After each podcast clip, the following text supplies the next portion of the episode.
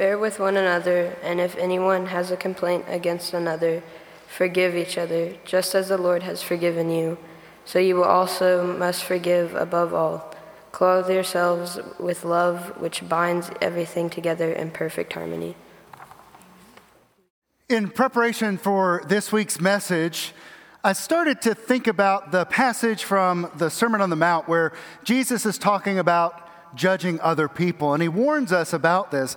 Jesus says that, you know, when we look at the sins or the faults of others, we often are like people who see a speck of dust in someone's eye, but we fail to see the log sticking out of our own eye. You may remember this. So, uh, to me, it inspired me to think about it in this way. When we think about our own faults and our own errors, we may not see them as clearly as the people who know us best. The people that know us best, like our family, our closest friends, our spouses, may see the inconsistencies or even, again, the faults in our lives. So, to test this theory out, I talked to my wife yesterday and I asked her, um, what, you know, what thing, small thing, I'm sure, would you change about me? What are, what's something that I get wrong consistently that I need to work on? And her response was, Am I only limited to one thing? you know, we all, no matter who we are, struggle in some part of our lives and in some part of every relationship we have. There is no relationship that we have that is perfect. You know, there are no perfect people, of course, other than Jesus. And so, in a sense, all of us are doomed to make a mistake in some part of our lives. But thank God, we often have people in our lives that are willing to forgive us. Amen?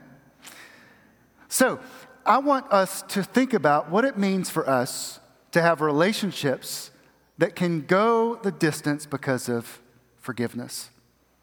There was a, a, Sunday school teacher who was teaching second grade children, and she was going on and on and on about the Apostles' Creed and about the Lord's Prayer, about the forgiveness of sins. She was trying to make sure that the second graders understood that these, these passages and these important parts of our worship remind us that we have to confess our sins before we're forgiven of our sins. So she summed up her lesson by saying, all right, kids, what has to happen before the forgiveness of sins? And after about 20 or 30 seconds of silence, a boy from the back sheepishly said, We have to sin. Again, we don't have to worry about that because we're going to do it anyway, aren't we? We're going to make mistakes. So, what we do after we make a mistake and how we treat others when they make mistakes are part of our discussion for today. And there are going to be situations that are beyond the scope of everything that I can cover today. There are some issues that are so large that it takes a more complex approach. So know that going in, that there are many different ways to the path of forgiveness today. We've been talking about real relationships in this series over the past four weeks and then now today. And a real relationship, we said, is on the foundation of four characteristics or four uh, practices, elements. Now, there are many more than these, of course, but we chose to focus on commitment, oneness, uh, respect, and evolving together. Every relationship has to have those four elements in it for it to continue to grow and to thrive and be healthy. But again, we are going to make mistakes along the way. And so, this additional thing that maybe not is a core foundation or element, but is an essential practice of relationships is forgiveness. There are six words that a United Methodist pastor says are essential to relationships that can go the distance. And it all has to do with forgiveness. Those six words are I am sorry and I forgive you. Notice that there are two parts to this. Because there's the person who did the wrong, and then there was the person who was hurt. And both of them have a response I am sorry, and I forgive you. You know, sometimes it may be pride, it might be selfishness, I don't know what it is, but sometimes it can be difficult for us to admit our faults, to admit when we've done a wrong. Now, sometimes it's a technicality. We didn't mean to do it. It wasn't what we intended to do, and yet it still happened. We might try to defend ourselves, but that maybe isn't really the point, is it? Once, when I was a younger pastor, I was writing an article about this wonderful family in our church who was about to adopt a child.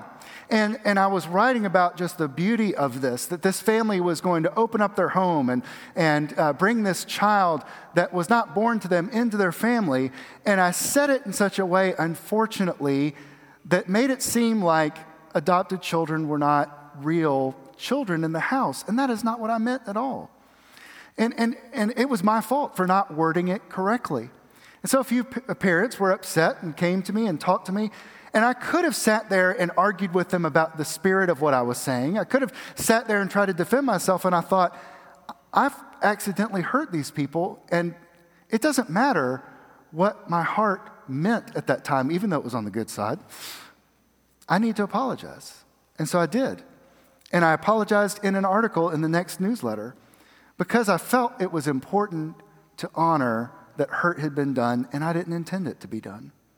You know, when we think about what it means to say we're sorry, it's not just about what we've done, but what we may have unintentionally done.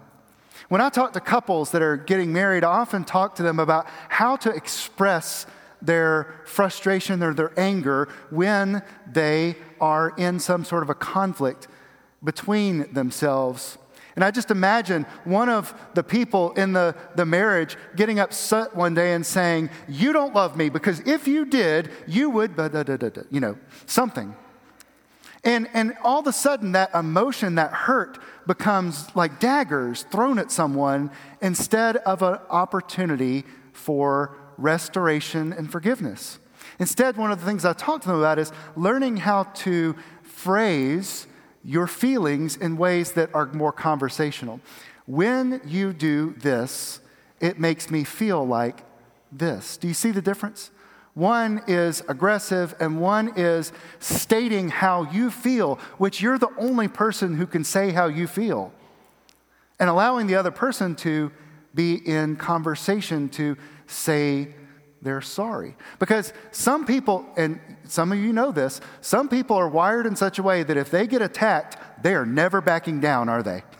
they're not going to back down, they're going to stand their ground. So we need to work in ways that create these opportunities for, I'm saying, uh, for saying I'm sorry and saying I forgive you. If relationships can only last if we can find ways to restore these relationships, we've got to create opportunities for that. To say, I'm sorry for what you did, to feel sorry for it, and even to feel sorry for the things you didn't intend to do but happened, and trying to walk a mile in the other person's shoes so you can understand how it felt. I am sorry. Owning up to what we have done is one of the keys to restoring a relationship, but it also has to go with, I forgive you. I forgive you. Now, I want to tell you, forgiveness and reconciliation are different. There's a saying I found online recently, and it is forgiveness is for you, but reconciliation takes two, right? Forgiveness is for you, but reconciliation takes two. You can forgive a person, but the only way to restore a relationship is with both people taking action. It's very difficult to restore a relationship when only one person is doing something. Forgiveness is that first step, is saying, I'm letting go of the anger, I'm letting go of the hurt. I want to open the doorway to restoring things. Now, sometimes it's not easy to do that, is it? Because the depth of the wound can be pretty deep. Learning to forgive is a process, not just a statement that we say with our lips. It means opening the doorway for the other person to apologize. It means doing what we can to seek to let go of that anger. And sometimes it takes time for that to happen. to let go of being wronged. It doesn't mean to forget it or to let your guard down, it just means to let go of that instance. We don't need to be people that are trampled on, but we also don't want to harbor ill will. Because over time, if we do not forgive, it takes a toll not only on our emotional health, but also upon our soul. Recently, uh, the Mayo Clinic released an article and it talked about what happens to us often when we fail to forgive. When we fail to forgive, it says we often bring anger and bitterness into new relationships and new experiences. We become so wrapped up in the wrong that we can't enjoy the present. We might become depressed, irritable, or anxious. We might feel at odds with our spiritual beliefs. We might feel at distance with God because that lack of forgiveness is doing something internal to us. And we might lose valuable and enriching connections with others. My wife Julie uh, talks about forgiveness and the lack thereof of dealing with this burning sensation inside of you. It's an anger. It can be white hot and it just burns inside of you. And if you bottle it up and you don't deal with it, the flames get hotter and brighter and wider and deeper. And all of a sudden, before you realize it, you've been bottling up this frustration and anger and hurt and not letting it out, not letting it heal. And all it's doing is burning you out from the inside. So you're harming yourself by bottling this in. Instead, we need to let it out. Now, sometimes flames come out, sometimes smoke comes out. We've got to deal with that. We've got to learn to deal with that in appropriate ways. But the more that we can begin the process of forgiveness, the more our relationships have a future together. Paul says in Colossians that uh, John Henry read for us today that we need to bear with one another. We need to bear with one another. We bear with one another because we're committed to each other. In our friendship, our family, we want to stick together because we've made a decision and we care about these people. And so if we stick to them, we have to bear with them, even their rough edges. Some that can be fixed over time and some that cannot. We have to accept the ones that cannot change. We have to be patient with the ones that can change. We bear with one another. In fact, in the New King James version of that text, Colossians 3:13, instead of bearing with one another, it says be long suffering. That doesn't sound as good. I'd rather bear with something than be long suffering. But it means the same thing. To bear with one another is to be patient, to work on something, and to allow things to heal over time, to bear with one another when it's appropriate. And then Paul says that we must forgive. And he doesn't say that we should just forgive and forget. He doesn't say that. He says we need to forgive just as God has forgiven us. A theologian once uh, said that if you were to count up all the sins that somebody did against you versus all the sins that you've committed against God, there is no comparison. There are way more sins against God than sins against you. That doesn't make those things right, but it starts to help us understand that God is in the forgiving, forgiving business and has been actively forgiving each and every one of us our whole lives. And so, extending forgiveness, if that's what God has done for us in those significant relationships, if we can learn to do this, if we can learn to be a little vulnerable and try to let these things go, then these relationships have the potential to go the distance instead of allowing these things to self destruct. There's an ancient practice in the church that helps us understand how to deal with forgiveness, and this is for forgiveness within the church body itself, the congregation. We practice this now every Sunday, at least since the fall. We took a little break during COVID, of course, and it's the passing of the peace. Now, when we do the passing of the peace in worship, we often shake people's hands. How are you? Good to see you. Hadn't seen you in a while. That's probably not the best thing to say in a church, is it? We typically greet one another, and it is hopefully, it is hopefully cheerful and wonderful. We are glad to be in the Lord's house together. Isn't it better to be here than to be apart? Isn't it better to be con- uh, connected online, to be in a church family, even though we can't be physically in the same building? But that's not what passing of the peace began as. In the early church, there were people in the church that had stepped on each other's toes figuratively. There were people that had grudges against one another. There were people that had sinned against each other. And before they were to come up to the altar to receive communion, they were encouraged to make peace with one another. They were encouraged so that they could meet God face to face with the weight of their sins lifted off of themselves, go and make peace with one another. And so instead of just greeting one another, they would go up and say, I am sorry. I forgive you. So that they could be in the right state before they came to the altar. Next Sunday is going to be really interesting now for the passing of the peace, isn't it? There's some groans. I don't think people are going to do it. Okay. But you get the idea, right? When we make amends with each other, it not only begins to heal our relationships together, it begins to free us to be in a better relationship with God. The Mayo Clinic says when we carry around this lack of forgiveness, when we carry around anger or resentment, it ends up eating us out from the inside, and it can even create a wall between God and us. Letting those things go may feel wrong for some reason, and yet God is the one telling us it's the right thing to do because it will heal those significant relationships and it may just open up a space for more grace in our hearts. Jesus healed uh, a man who was paralyzed in Matthew chapter 9. And after he healed the man, he told him, Take heart, get up and walk. Take heart, get up and walk. One of the few places where Jesus says, Take heart. And I don't think he just means be courageous. In a sense, I wonder if Jesus is saying to him, Be joyful, be thankful, Take heart, be full of heart, because the weight of sin, the weight of oppression, the weight of whatever was separating you has been lifted, and you can be free to get up and walk. And he leaves whatever it was that was ailing him, not just the medical illness, but also the other sins behind. And he runs away, skips away freely.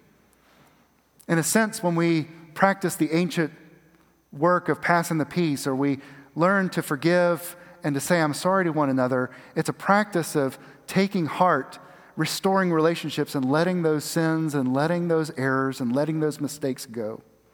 Again, there are deep wounds that need a lot more healing than this. And words and a few actions aren't the answer there. It's long, sustained reconciliation. Forgiveness takes you, reconciliation takes two. But at least for those smaller things, those little things that build up over time, the more we learn to let go, the more we learn to forgive, the more our hearts can be healed.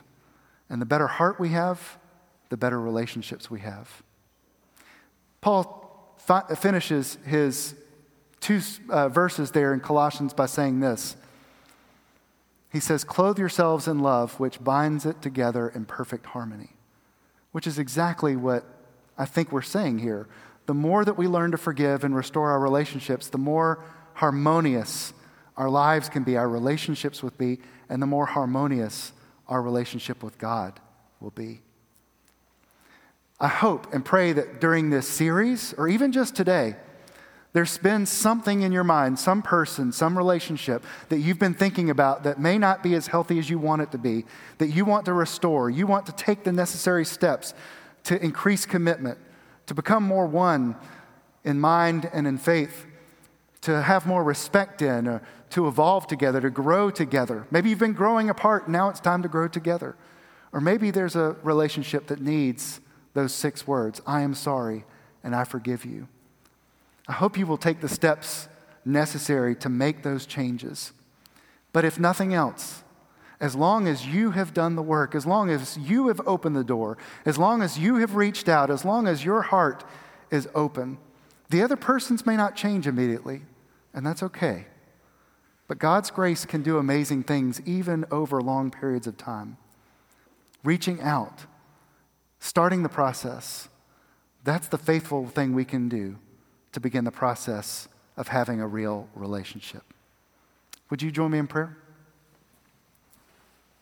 Most holy and living God, we thank you for this day and we ask that you would be with each and every person online and in this sanctuary, that you would be a part of our most significant relationships. We know we are only as healthy as we are in, in wholeness with you, and we are only in wholeness with you if we can find the right relationships that sustain us and keep us encouraged to be your disciples each and every day. Help us to have healthy relationships, O oh God, that we may continue to long serve you. It's in your holy name we pray. Amen.